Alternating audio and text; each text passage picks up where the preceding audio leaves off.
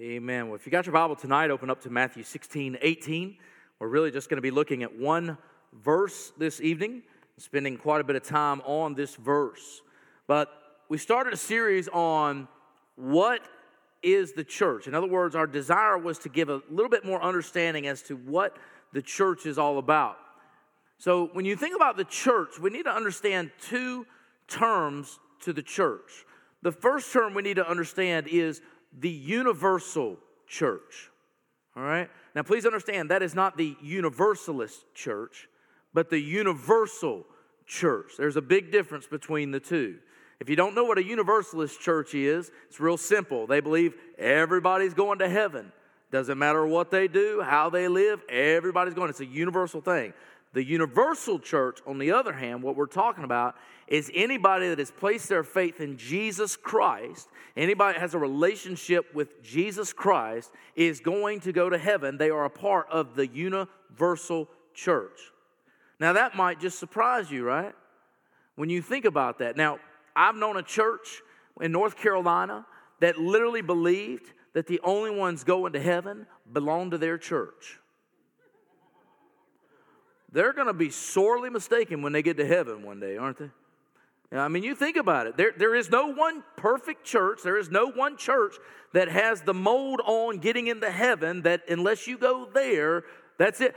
We, guess what? I, I know this is going to shock you, but there will be some Methodists in heaven.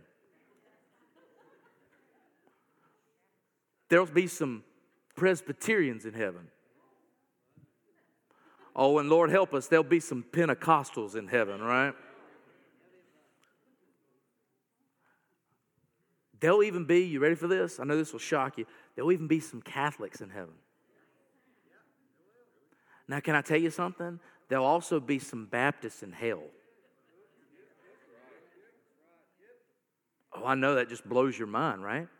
But the universal church is the idea. Guess what? We don't all have a package deal. We, it's not like all of a sudden we get to heaven and guess what? There's only, there's, it's so fun. I, I guess we think that heaven's going to be divided. Have you ever thought about that? You know, there's like a Baptist row and Presbyterian row and Methodist row and Pentecostal row. And, and we can all live on our side of heaven. And as long as the Hatfields stay on their side, the McCoys will be happy, right? That's not the way heaven's going to be. The universal church is going to be filled with individuals of different races, of different denominations, of different ethnicities, of different backgrounds, of different languages. It's, it's not going to be just one kind of heaven. There's not going to be separate heavens for separate people. There are walls, but they're on the outside. There's not walls within to keep people in their own little groups. That's the universal church. Now, there's also the local church. Now, it's important to be a part of a local church. Now, a lot of people say, well, it doesn't matter if I'm a part of a, of a church. Really? I always love this statement because people have made this statement. They said, I don't have to go to church to be a Christian. Now, I'm going to give you a shocking answer. The answer to that is they're correct. You don't have to go to church to be a Christian. But at the same hand, you have to go to church to be obedient. You do. God designed the church, his bride, as we talked about a couple of weeks ago. He designed it as the building of Christ. It's the body of Christ. It's the bride of Christ. He designed it for us to understand the importance of the local church. Here's the thing in the book of Acts, whenever Paul founded churches, he found them in a city. And so, guess what? If you Thessalonica, you went to the church of Thessalonica. There wasn't First Thessalonica, Second Thessalonica, and Third Thessalonica, right? Isn't that interesting? They all went to one church in their city. Now, here's, here's what most people say then wouldn't everybody know your problems? Yeah. That's why they had what's called accountability in the church to help you when you failed in the church to pick you up, to show you the grace of God, to lead you forward, to help you in the growth of your relationship with God. The local church was important. Now, here's the problem. Long ago, we decided that when we disagreed on one little thing, we'd go out and start our own church, didn't we? Oh, oh, you don't like that doctrine? Well, that's okay. We'll just go over here and start something else. Oh, you don't like that doctrine? We'll go over and start something else.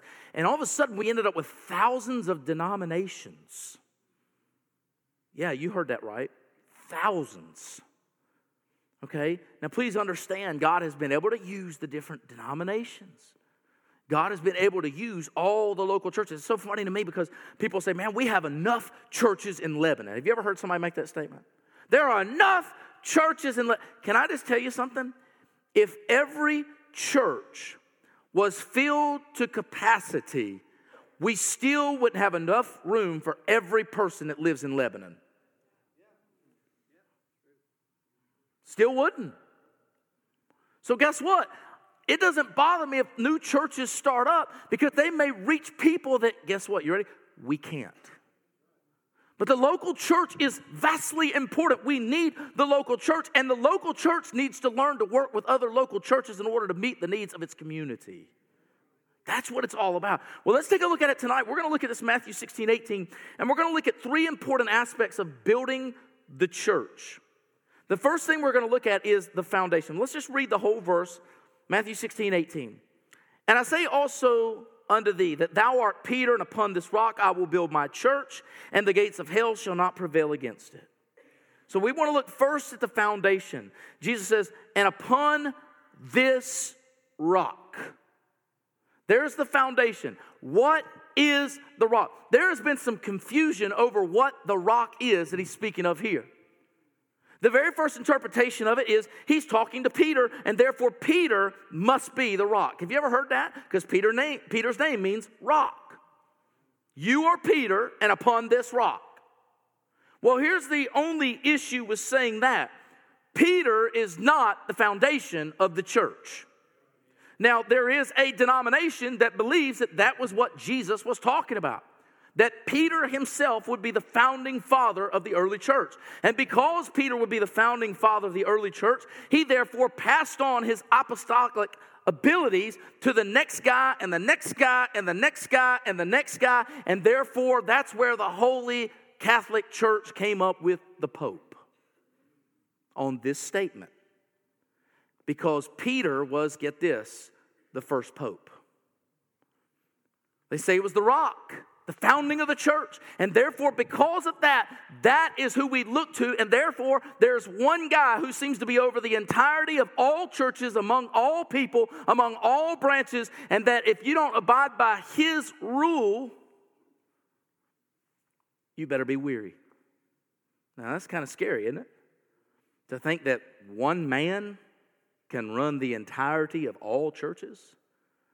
That's a scary thought, and it's not biblical. So then, what could it be? What could this foundation be? What could this rock be? Well, look, he says, upon this rock. Well, we can think about it as being Christ, right? A lot of people say, well, that's real simple. Christ is the foundation of the church. He's the chief cornerstone. He's the stone which the builders rejected. And therefore, the foundation of the church is Christ. Well, you can't disagree with that, right? Y'all seem uncertain, right? Y'all think I'm asking a trick question, don't you? That's what it is. No, I mean, Christ is the foundation of the church. He is the absolute essential and necessity of the church. Without Christ, the church can't function. Without Christ, we have a body with no head. What do you call that? Well, if it's wandering around, it's obviously a chicken, right? Because a chicken will flop around without its head. That's the way a lot of churches function. They function without the head and they're just flopping around doing nothing. Cut the head of a snake off, it still slithers, right? We don't want to be that kind of snake or that kind of chicken.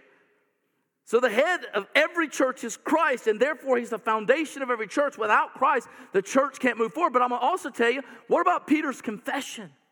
Some people say the rock is Peter's confession. Well, let's, let's take a look at it. Jesus asked the question, verse 13, when Jesus came into the coasts of Caesarea Philippi, he asked his disciples, saying, Whom do men say that I, the Son of Man, am? And they said, Some say that thou art John the Baptist, some Elias, and others Jeremiah, or one of the prophets. He saith unto them, But whom say ye that I am? And Simon Peter answered and said, Thou art the Christ, the Son of the living God. Can it be Peter's confession is the rock? Well, the truth is, it could be both, because here's the truth. We have to confess that Jesus is the Christ, the Son of the living God, or we will never ourselves be a part of the church.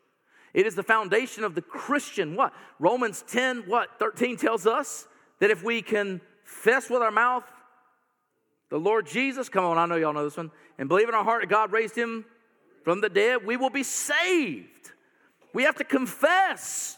We have to be willing to profess the name of Jesus Christ to those that come around us. We have to be willing to tell them what Jesus Christ has done for us. He is our foundation, He is the solidifier of our eternal security. So it can be both Christ and the confession of Peter, but in truth, the confession of Peter is simply acknowledging that Christ is the foundation of the church. Not Peter, Christ. Number two, let's look at the builder. He says, And upon this rock I will build my church. Who builds the church?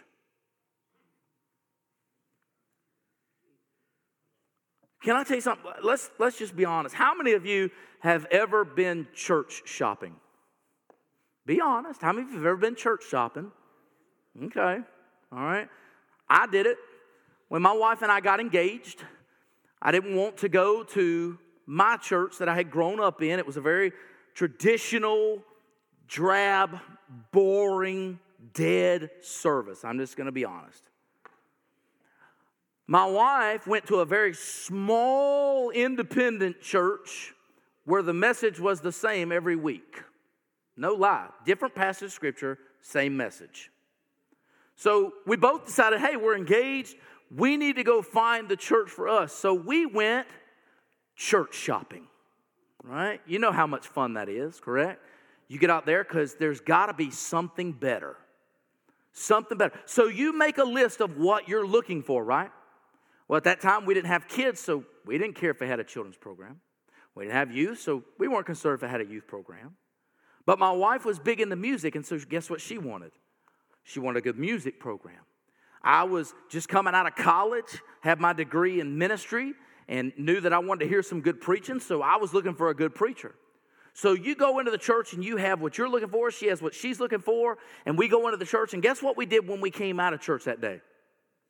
we critiqued everything, right? I'd look at her and go, Well, what did you think of the music? Well, to be honest with you, that was some dead worship. And she'd look at me and she'd go, well, What did you think of the preaching? And I'd be like, Well, he messed up here, here, here, here, here, here, here, and here. My wife goes, Man, you're awful critical. And I had, you know, when she said that, I went, Ooh, you're right, I am. But we went to like eight churches and we finally found one where we both liked it. It had everything we were looking for. And you know what happened after we got there? Three weeks in, pastor and youth pastor resigned. Like, are you serious? And the pastor comes up to me. I went to lunch with him, and he come up to me and he said, "Hey, he said, man, stick it out. You just, you know, God's gonna, God's gonna move. God's gonna bless. God, you know, just, just stick it out here." I thought, okay, you know what? We honestly didn't come for you guys. We came because this is where we feel like God's leading us. We come in the next week, guess what happened? All the deacons resigned. Good seeing y'all. but you think about it, I mean, we go in with this mentality of what we want as opposed to what God wants for us. And when we become church shoppers, we begin to look and think that God owes us something. The problem is, is you ready for this?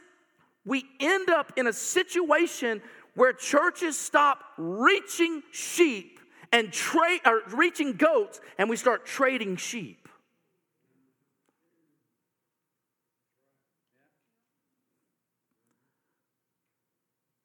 Please understand what I'm saying. We have to be on the same page. That's all of us. And our goal our goal should be to reach the people who are in need of Jesus Christ. And get this, we can do this wherever we're at, can't we? Because it's the mission that God has called us to. He will build His church. Can I tell you something? I don't, I have always said this I don't ever want my name on anything in church. How about you? I don't want my name on anything. You wonder why this isn't my house? It used to blow me away. I went to the church that I was at in Alabama, and the first thing I saw as I walked down, there was a plaque on a pew. Anybody got a chisel and a hammer? I was like, Are you serious? I go down a little bit further, there's another plaque on a pew. The church I was at in North Carolina, there was a plaque on the piano and a plaque on the organ and a plaque by the cross in the back. I'm like, Are you serious? Whose house? Could you imagine this? If I came into your house and I said, Hey, if you don't mind, I'd like a paintbrush. I'm going to paint my name on your house. How many of you give me a paintbrush?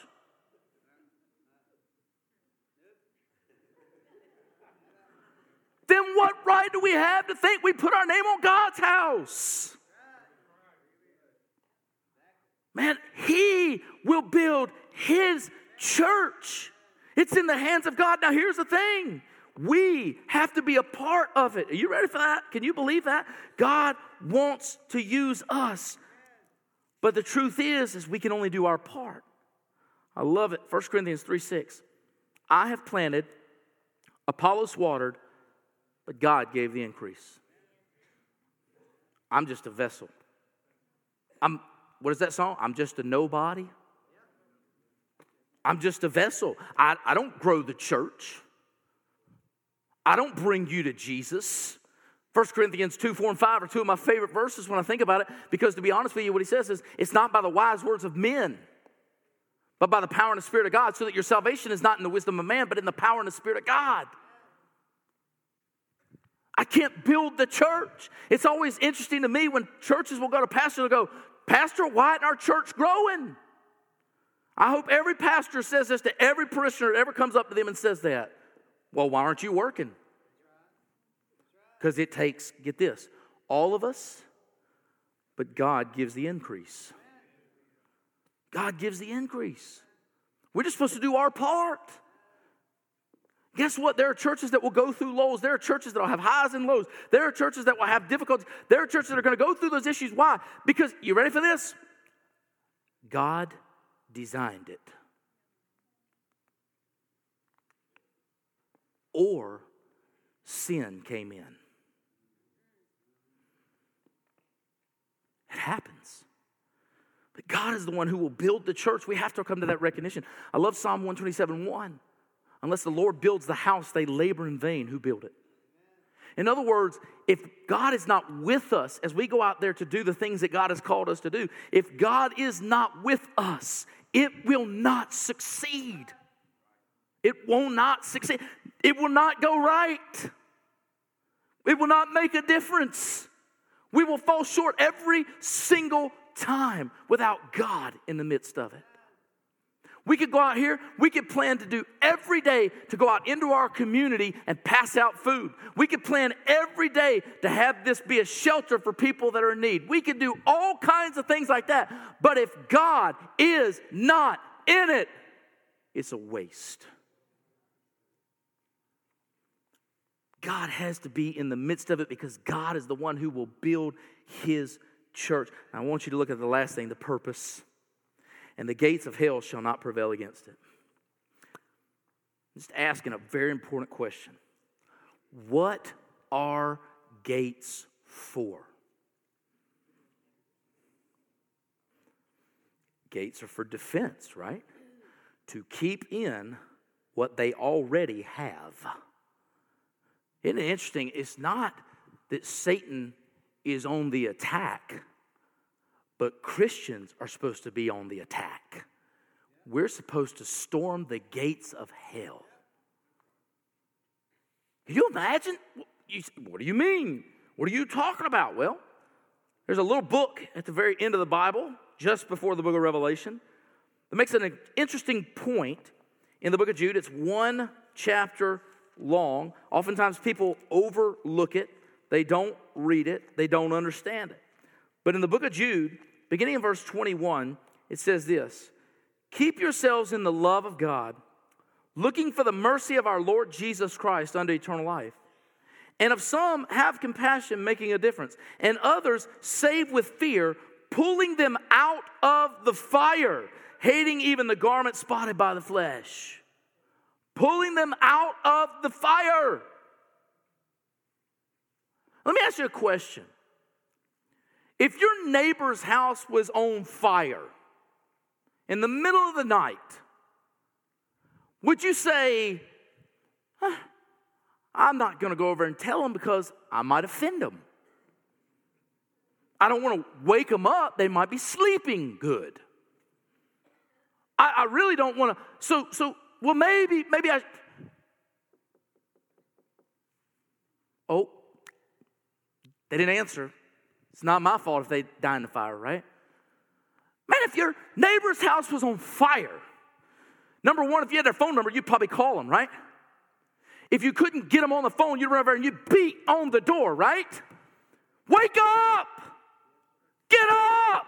There's a fire!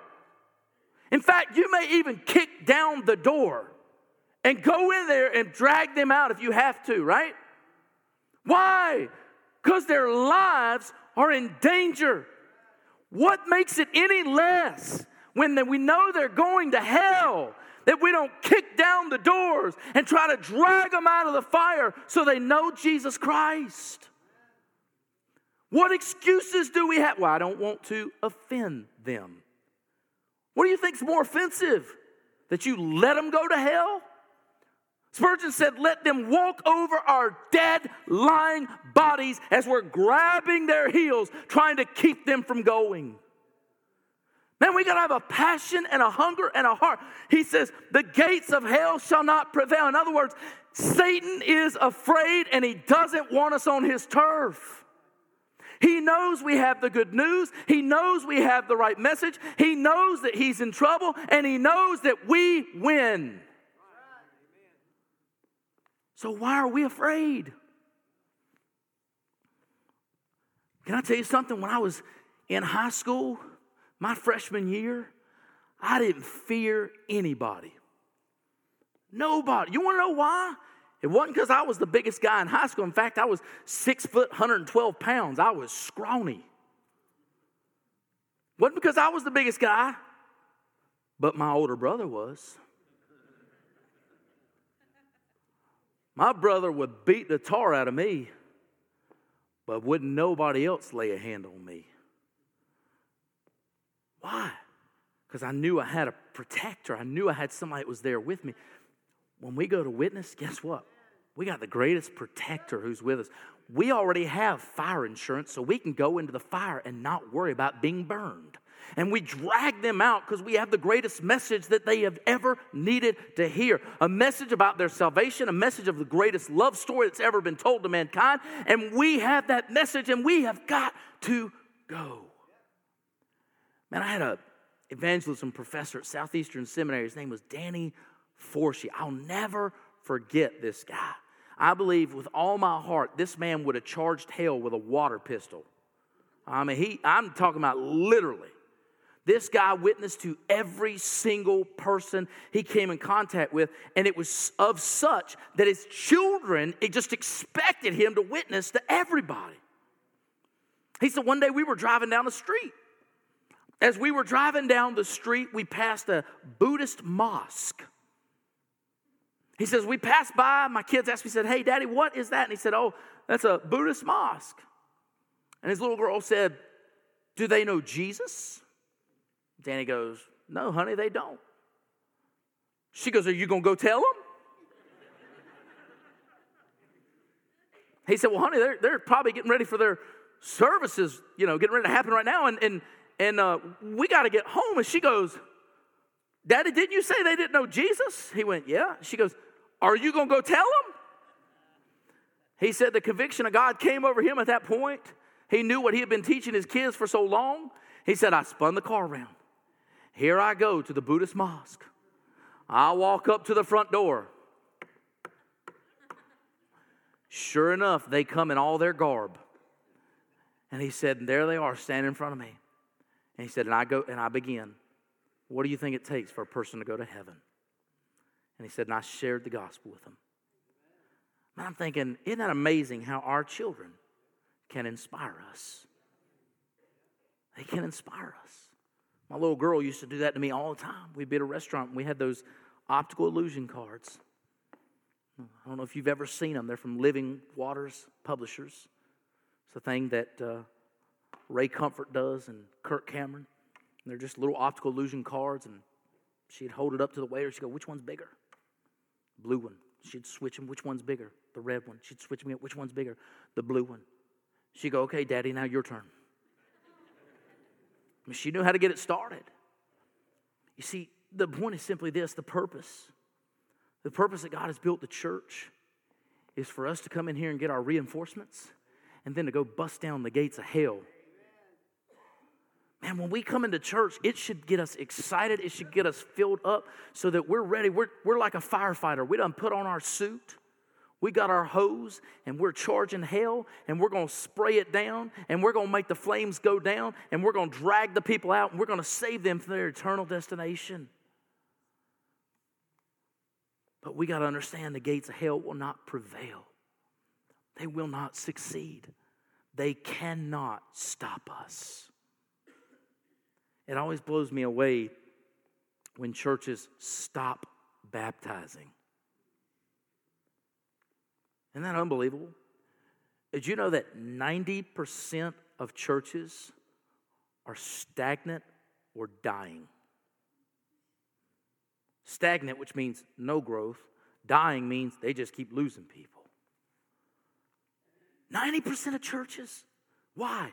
Because they stopped believing in the message that the gates of hell shall not prevail. You know what sickens me about those churches? Is that means the pastor's not even leading somebody to Jesus. Shame on him. Shame on him. We've been looking for a position, associate pastor, and my goal is for that guy to be over evangelism. One of the questions I ask the candidates, and I ask this of the youth pastors, and I ask this, I'd ask this of the music guys when's the last time you led somebody to Jesus? You don't know why I ask them that question? Because if they ain't telling people about Jesus, they're not winning them to Jesus. And if they're not winning them to Jesus, they're probably not telling them about Jesus. Because the Bible says that you'll reap what you sow.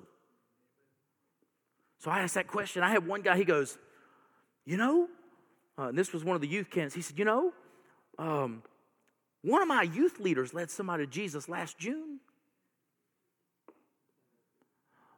But I couldn't tell you when the last time was I led somebody to Jesus.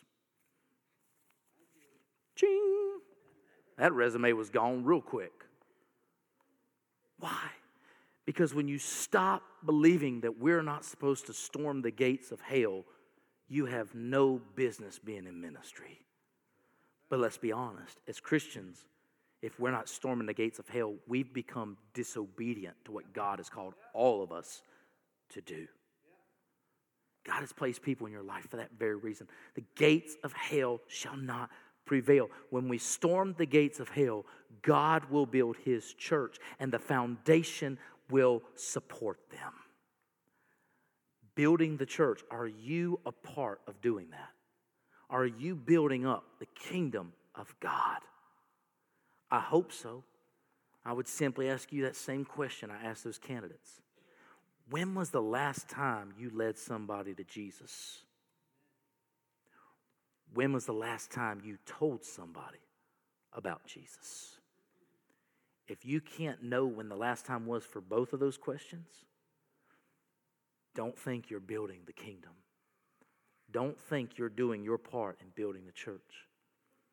We sow, we water, and God gives the increase.